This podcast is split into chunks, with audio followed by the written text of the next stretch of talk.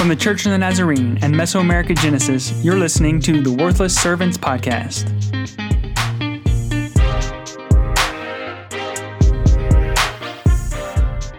Hello, and welcome back to the Worthless Servants Podcast. We are excited once more to be with you.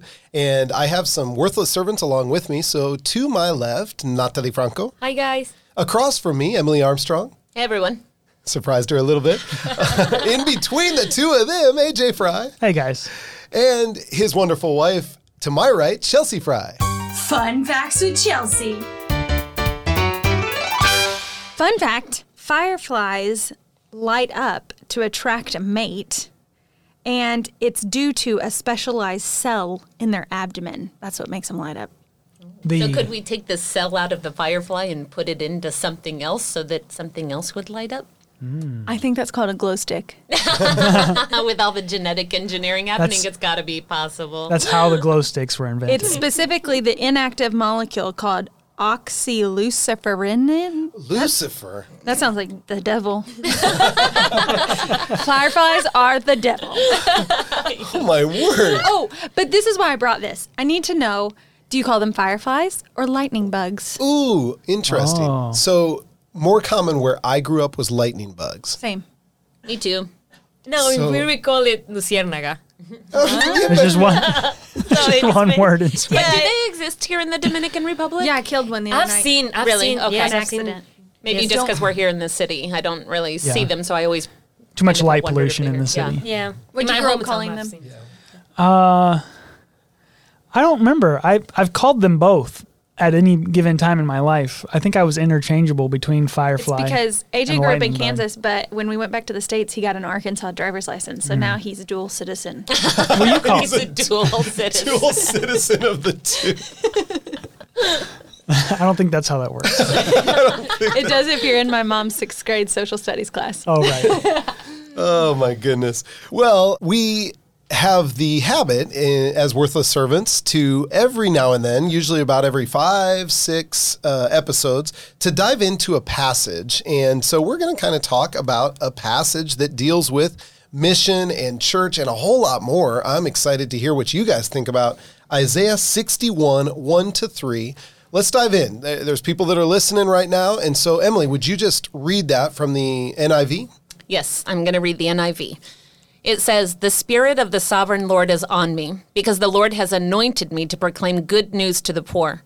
He has sent me to bind up the brokenhearted, to proclaim freedom for the captives, and release from darkness for the prisoners, to proclaim the year of the Lord's favor and the day of vengeance of our God, to comfort all who mourn, and provide for those who grieve in Zion to bestow on them a crown of beauty instead of ashes, the oil of joy instead of mourning, and a garment of praise instead of a spirit of despair.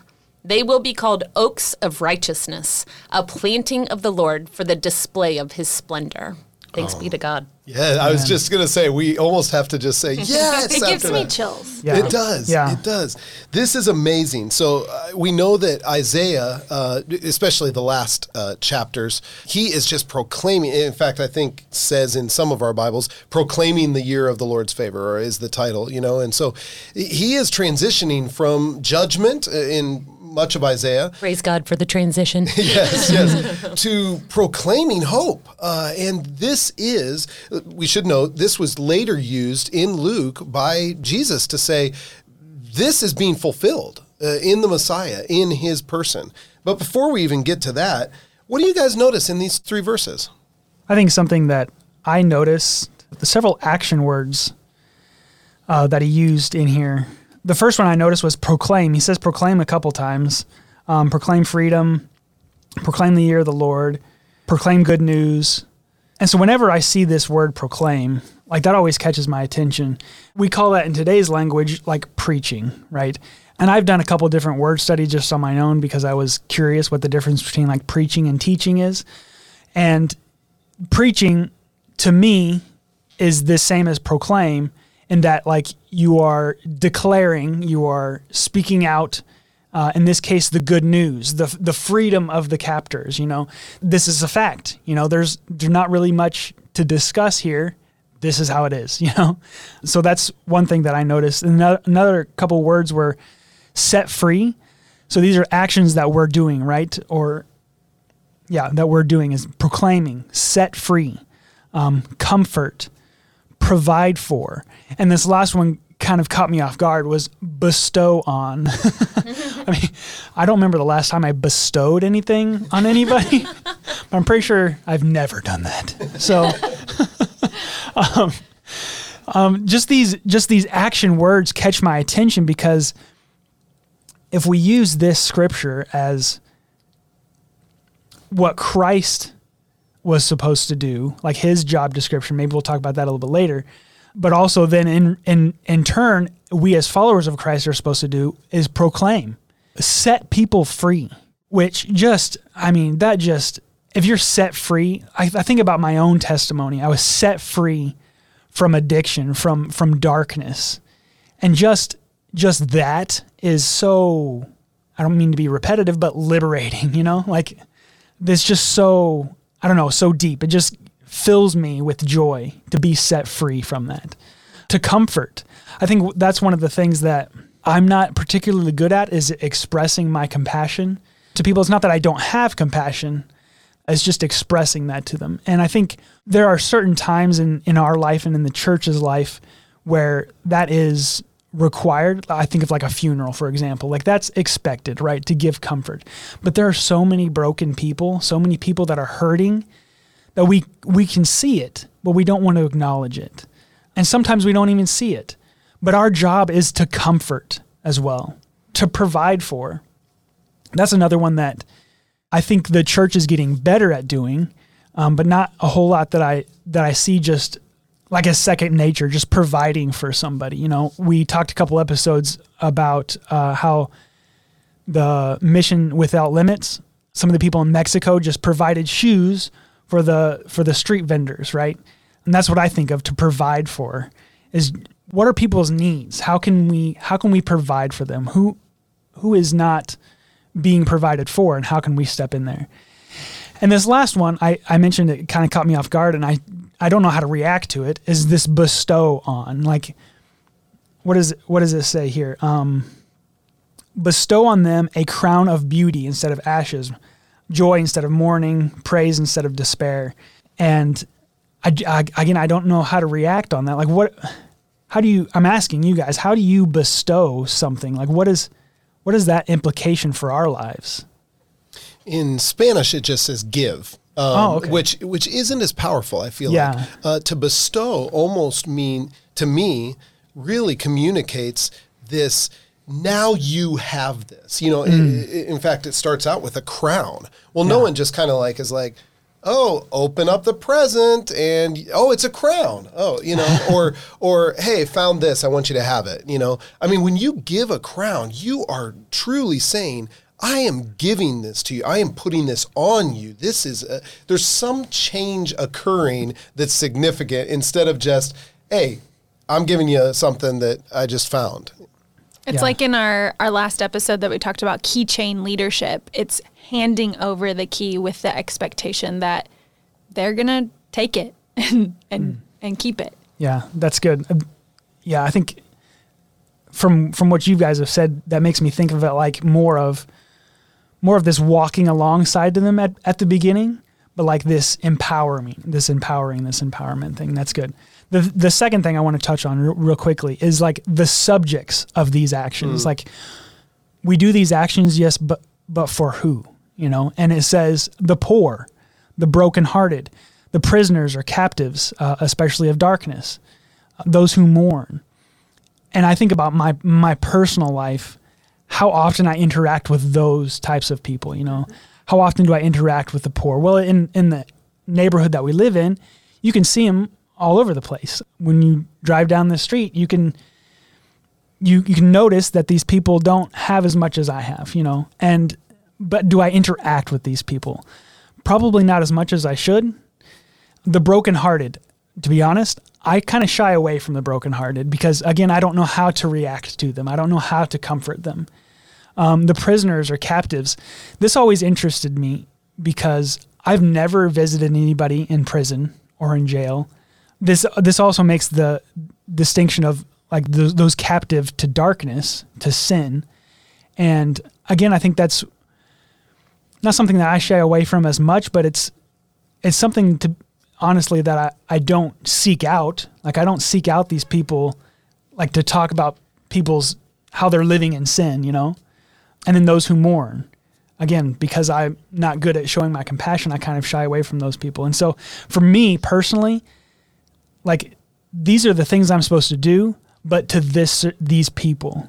It just really captured my attention and kind of made me think, how can I be more intentional about about my actions, about what I'm proclaiming, who I'm setting free, comforting, providing for, bestowing on the poor, the brokenhearted, the prisoners, and those who mourn. Well, we have to put ourselves in those situations, right? Like, Right. like it doesn't say you're going to do this to the well-to-do, uh, Yeah. to the rich, to the influencers, to you know. We could continue going on.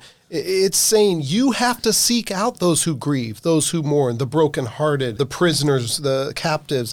Uh, we're not used to doing that. Um, Yeah. We're used to literally getting as far away from those people as possible. They make us uncomfortable. Mm-hmm. They could be even dangerous. Thinking of prisoners, you think of you know, and and so this is countercultural. This Yeah. is radical. This is like, whoa, this is great. This gives us chills. This brings hope. But it's also like, okay, what does that look like in our own personal lives? And I'm glad you've taken us there a little bit. Yeah, I think um, just tacking on to what AJ was thinking about um, in verse three, it's definitely something that I think God has allowed us to see as the church. And um, one thing to not forget is that Isaiah is literally saying this as prophecy. This is something that um, he sees, and uh, even the year of the Lord's favor, like when we think about Jesus standing up in the assembly and grabbing this scroll from Isaiah, like he intentionally grabbed this scroll from Isaiah, right?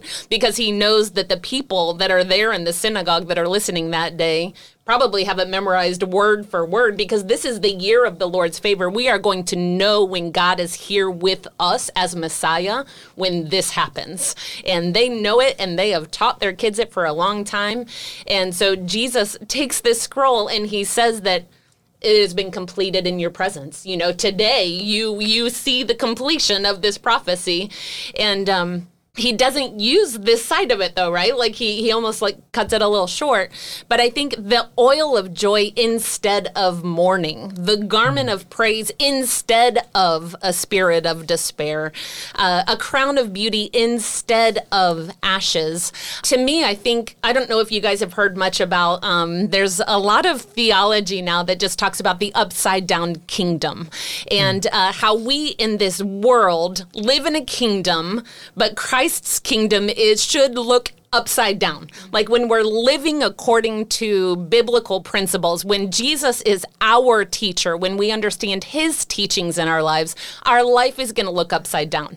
And so, literally, like right now, I can imagine people right now, today, as we're recording, that they feel like all they have is ashes. And it could literally be the cremated ashes of a husband because in this time of COVID, we can't even bury our people because they're being forced. And so it might be that people are like, all I have is ashes. All I'm doing is mourning. Like, I can't get out of this period of mourning. I have a spirit of despair. Like, when I read that, that spirit of despair, it's just like, I don't know about you guys, but it like provokes this heaviness of like, just, I cannot get out of it. But what does Jesus say he comes to do? You know, like this is what the world gives, friends. And and maybe this is the first time that you're hearing it, but the world gives us ashes, the world gives us mourning, the world gives us a spirit a spirit of despair. But what Jesus gives us is a crown of beauty. What he gives us is oil of joy, and what he gives us is a garment of praise. And I think mm. those things, if we can truly start digging into Jesus's teachings, if we really want to know, okay, well, if all I can see is ashes and despair and mourning around me, and that's literally what my life is, if that's all we can say that our life is, then we have to dig into how Jesus says, live according to my kingdom rules then. Stop worrying and pray more. Pray without ceasing. Start giving more to the poor. Start doing all of the things that are like countercultural, right? Because that's how we're going to find these things that Jesus offers us. And I think it's so opportune for this moment in time that we're living that the church understands that the world offers different things. The wages of sin is death.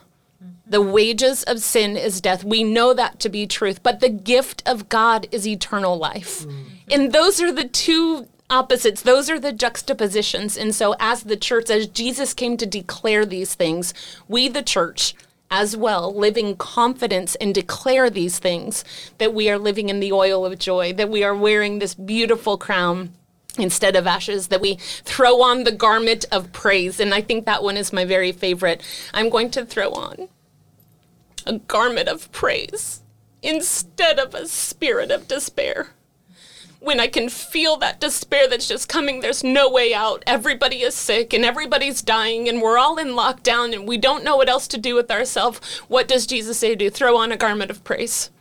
When you feel that, put on some music. Put yourself in a position where you can praise the Lord Jesus Christ for who he is and what he's done for us. And I can tell you that spirit of despair cannot exist in the same environment mm-hmm. as a spirit of praise. And I just think it's it's an amazing passage to be living into in 2021. I think if the church can grab it and live into it, it can give us the encouragement that we need especially today. Mm.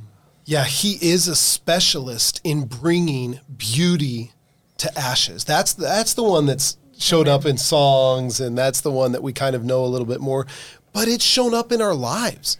Like he's made something out of us. And in times of sadness and despair, he has made something beautiful out of it. In times of separation or loss, he has somehow found the way to make something beautiful out of it.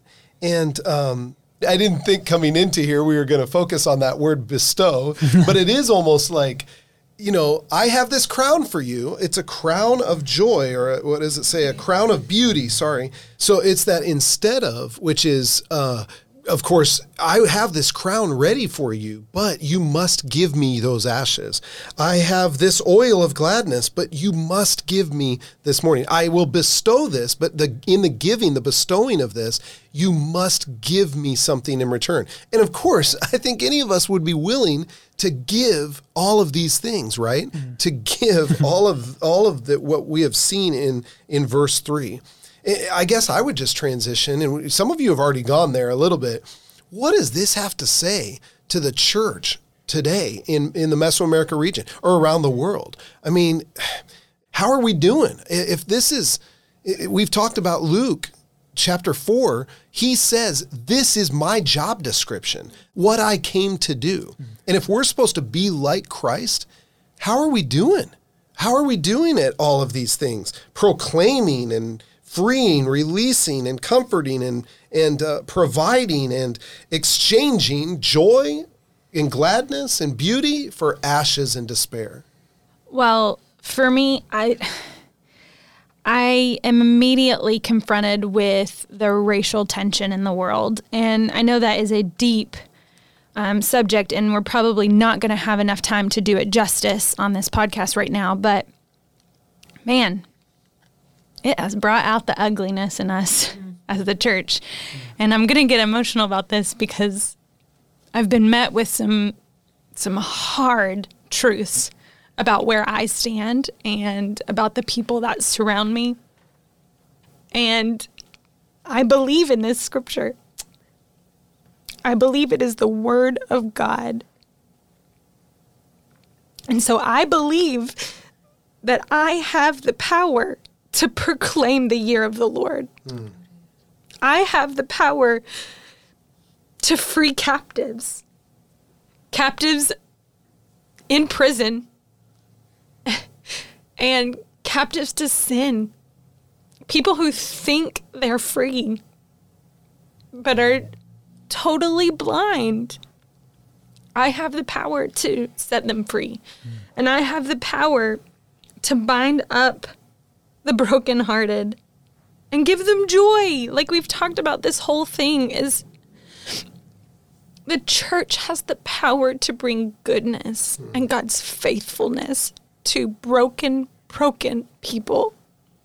And I would get on Facebook and I see her doing the opposite. Hmm.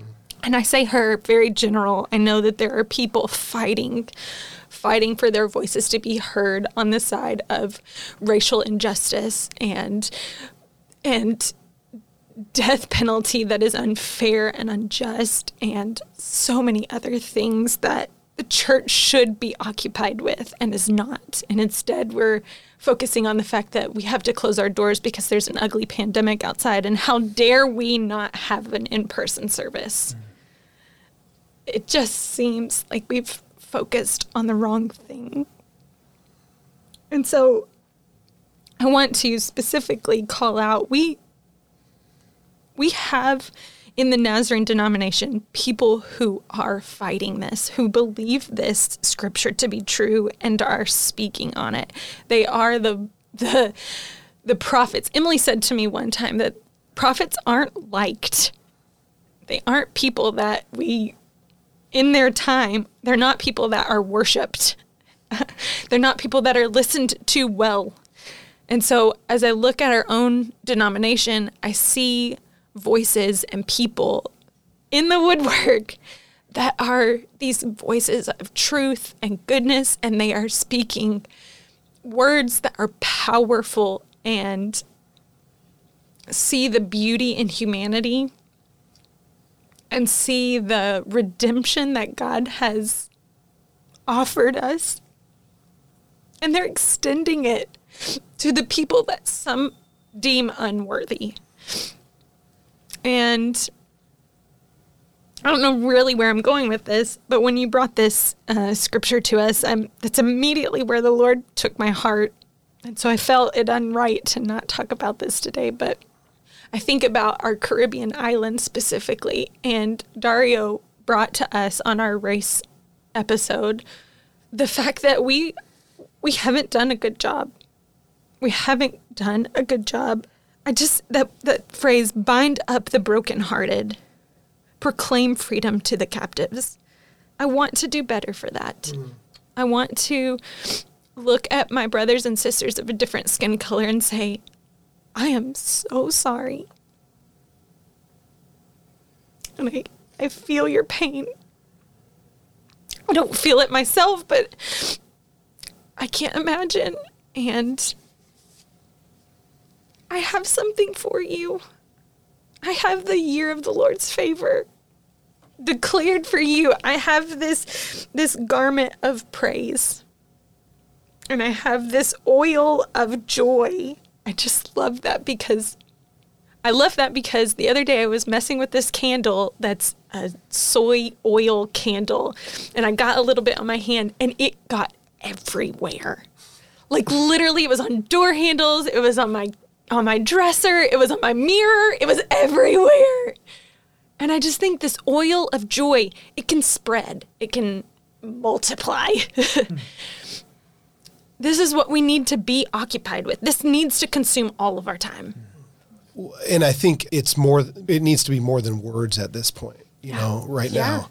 And I think it needs to be through our actions. And uh, I like this verse three that it starts to move from the proclaiming, which the words are super important, the announcing, the preaching, the proclaiming, the declaring of good news. And also, this other part is super important as well. Now we are, through our actions, uh, providing a garment. Like that could be super literal. Like people that don't necessarily, that are in despair and impoverished, you know, that don't have much clothing, that we would give clothing that was so good, Chelsea. Thank you for sharing that.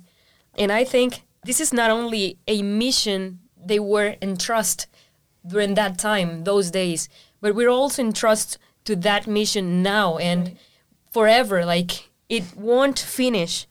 And something that really catch my attention was that previously the anointed one were those entrusted to the mission, like the prophets, the kings.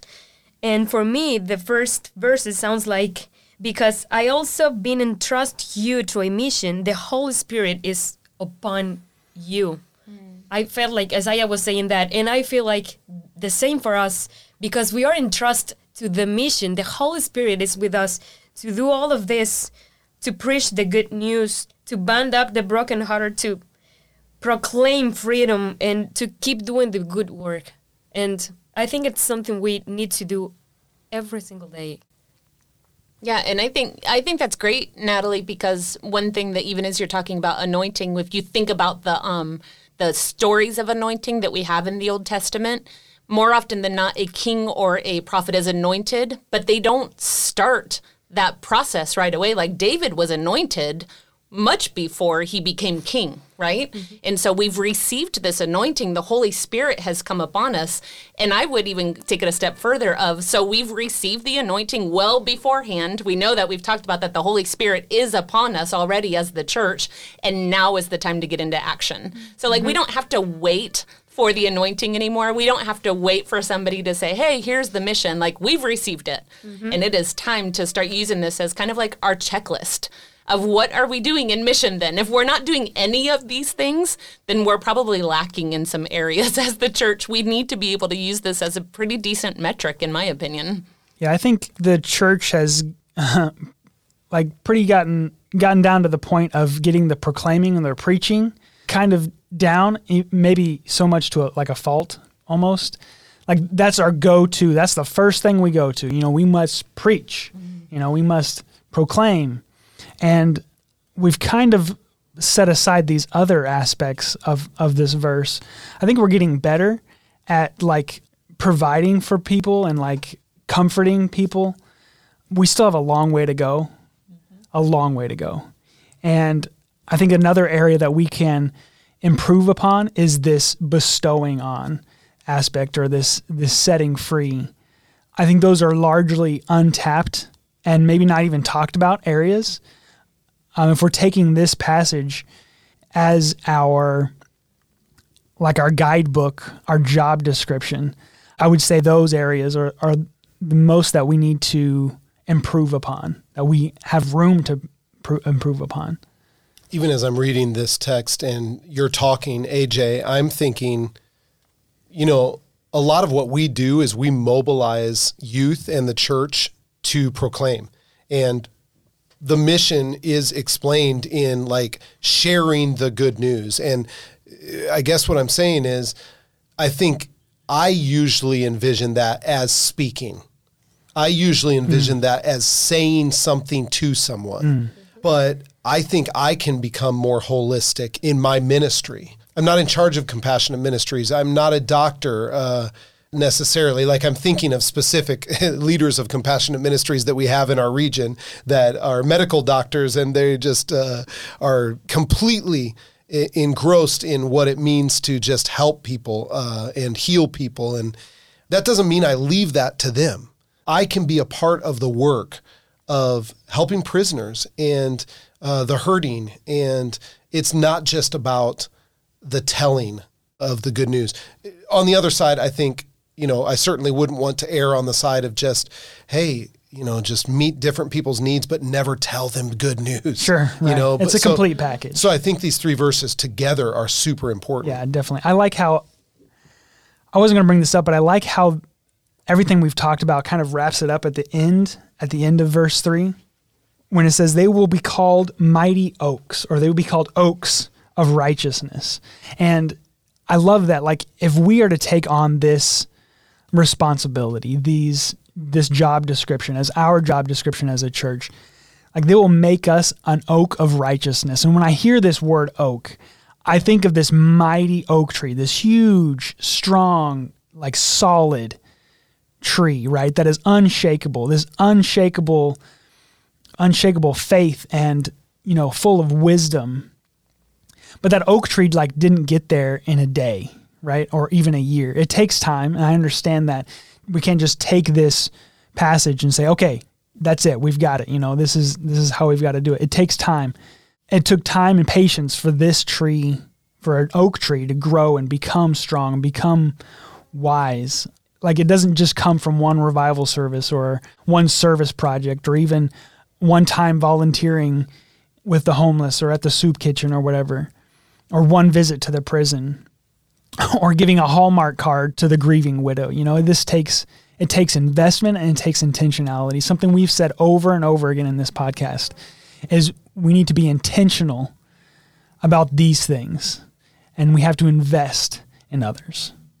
These oaks are literally the brokenhearted.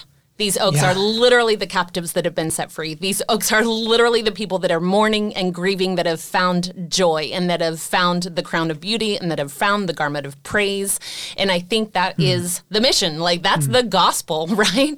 Of like so the oaks all of this is starts in he has sent me to bind up the brokenhearted and ends with and all of these people will be called oaks of hmm. righteousness. Yeah. A planting of the Lord for the display of his splendor.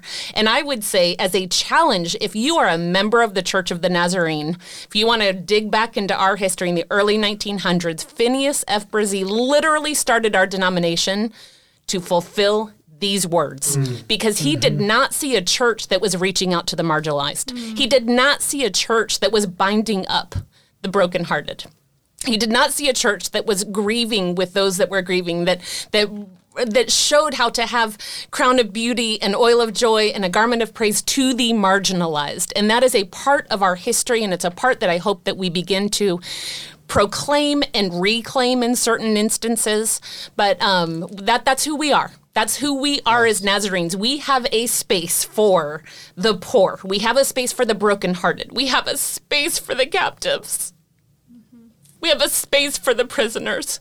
They find Jesus in the Church of the Nazarene. And if these people are not finding Jesus in the Church of the Nazarene, shame on us. Shame on us. Because that is why we exist. That is why God, I believe, has allowed us to, to flourish in this world because these people need a space in His church. And as the Church of the Nazarene, we need to speak the year of the Lord's favor every single day. I think I'm feeling led to read just these verses from Luke. We've referred to them, but here's exactly what it says in Luke chapter 4, 16 to 21. Jesus went to Nazareth where he had been brought up, and on the Sabbath day he went into the synagogue as was his custom. And he stood up to read. The scroll of the prophet Isaiah was handed to him. Now that's interesting because I always thought he selected it, and he might have asked for that one, but it was handed to him. Unrolling it, he found the place where it is written, The Spirit of the Lord is on me, because he has anointed me to preach good news to the poor. He has sent me to proclaim freedom for the prisoners and recovery of sight for the blind, to release the oppressed, to proclaim the year of the Lord's favor. So it seems like he was handed Isaiah, but he went to that passage. he said, "Okay, if I get any any place in Isaiah, this is the one I'm going for."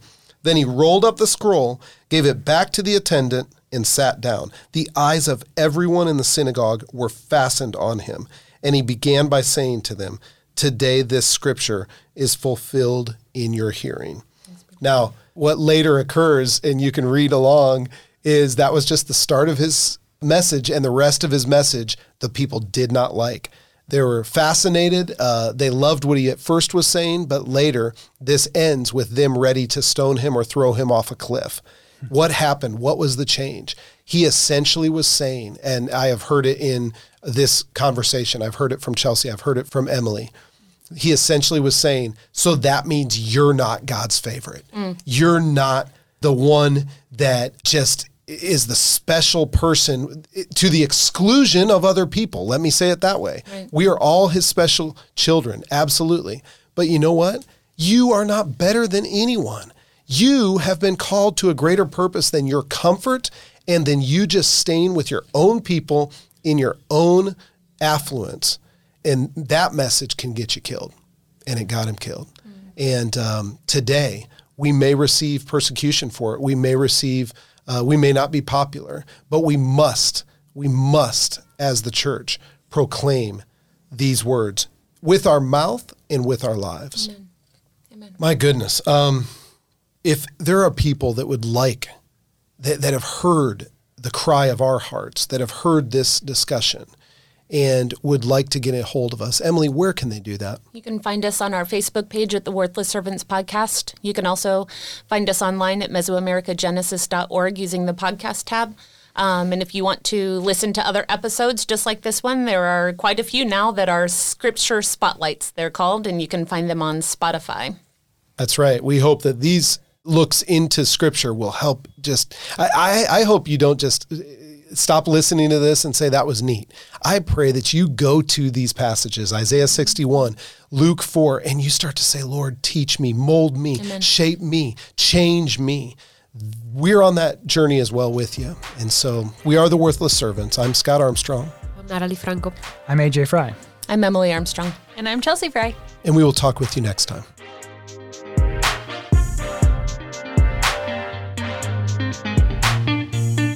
For more information, visit us on Facebook or at Mesoamericagenesis.org.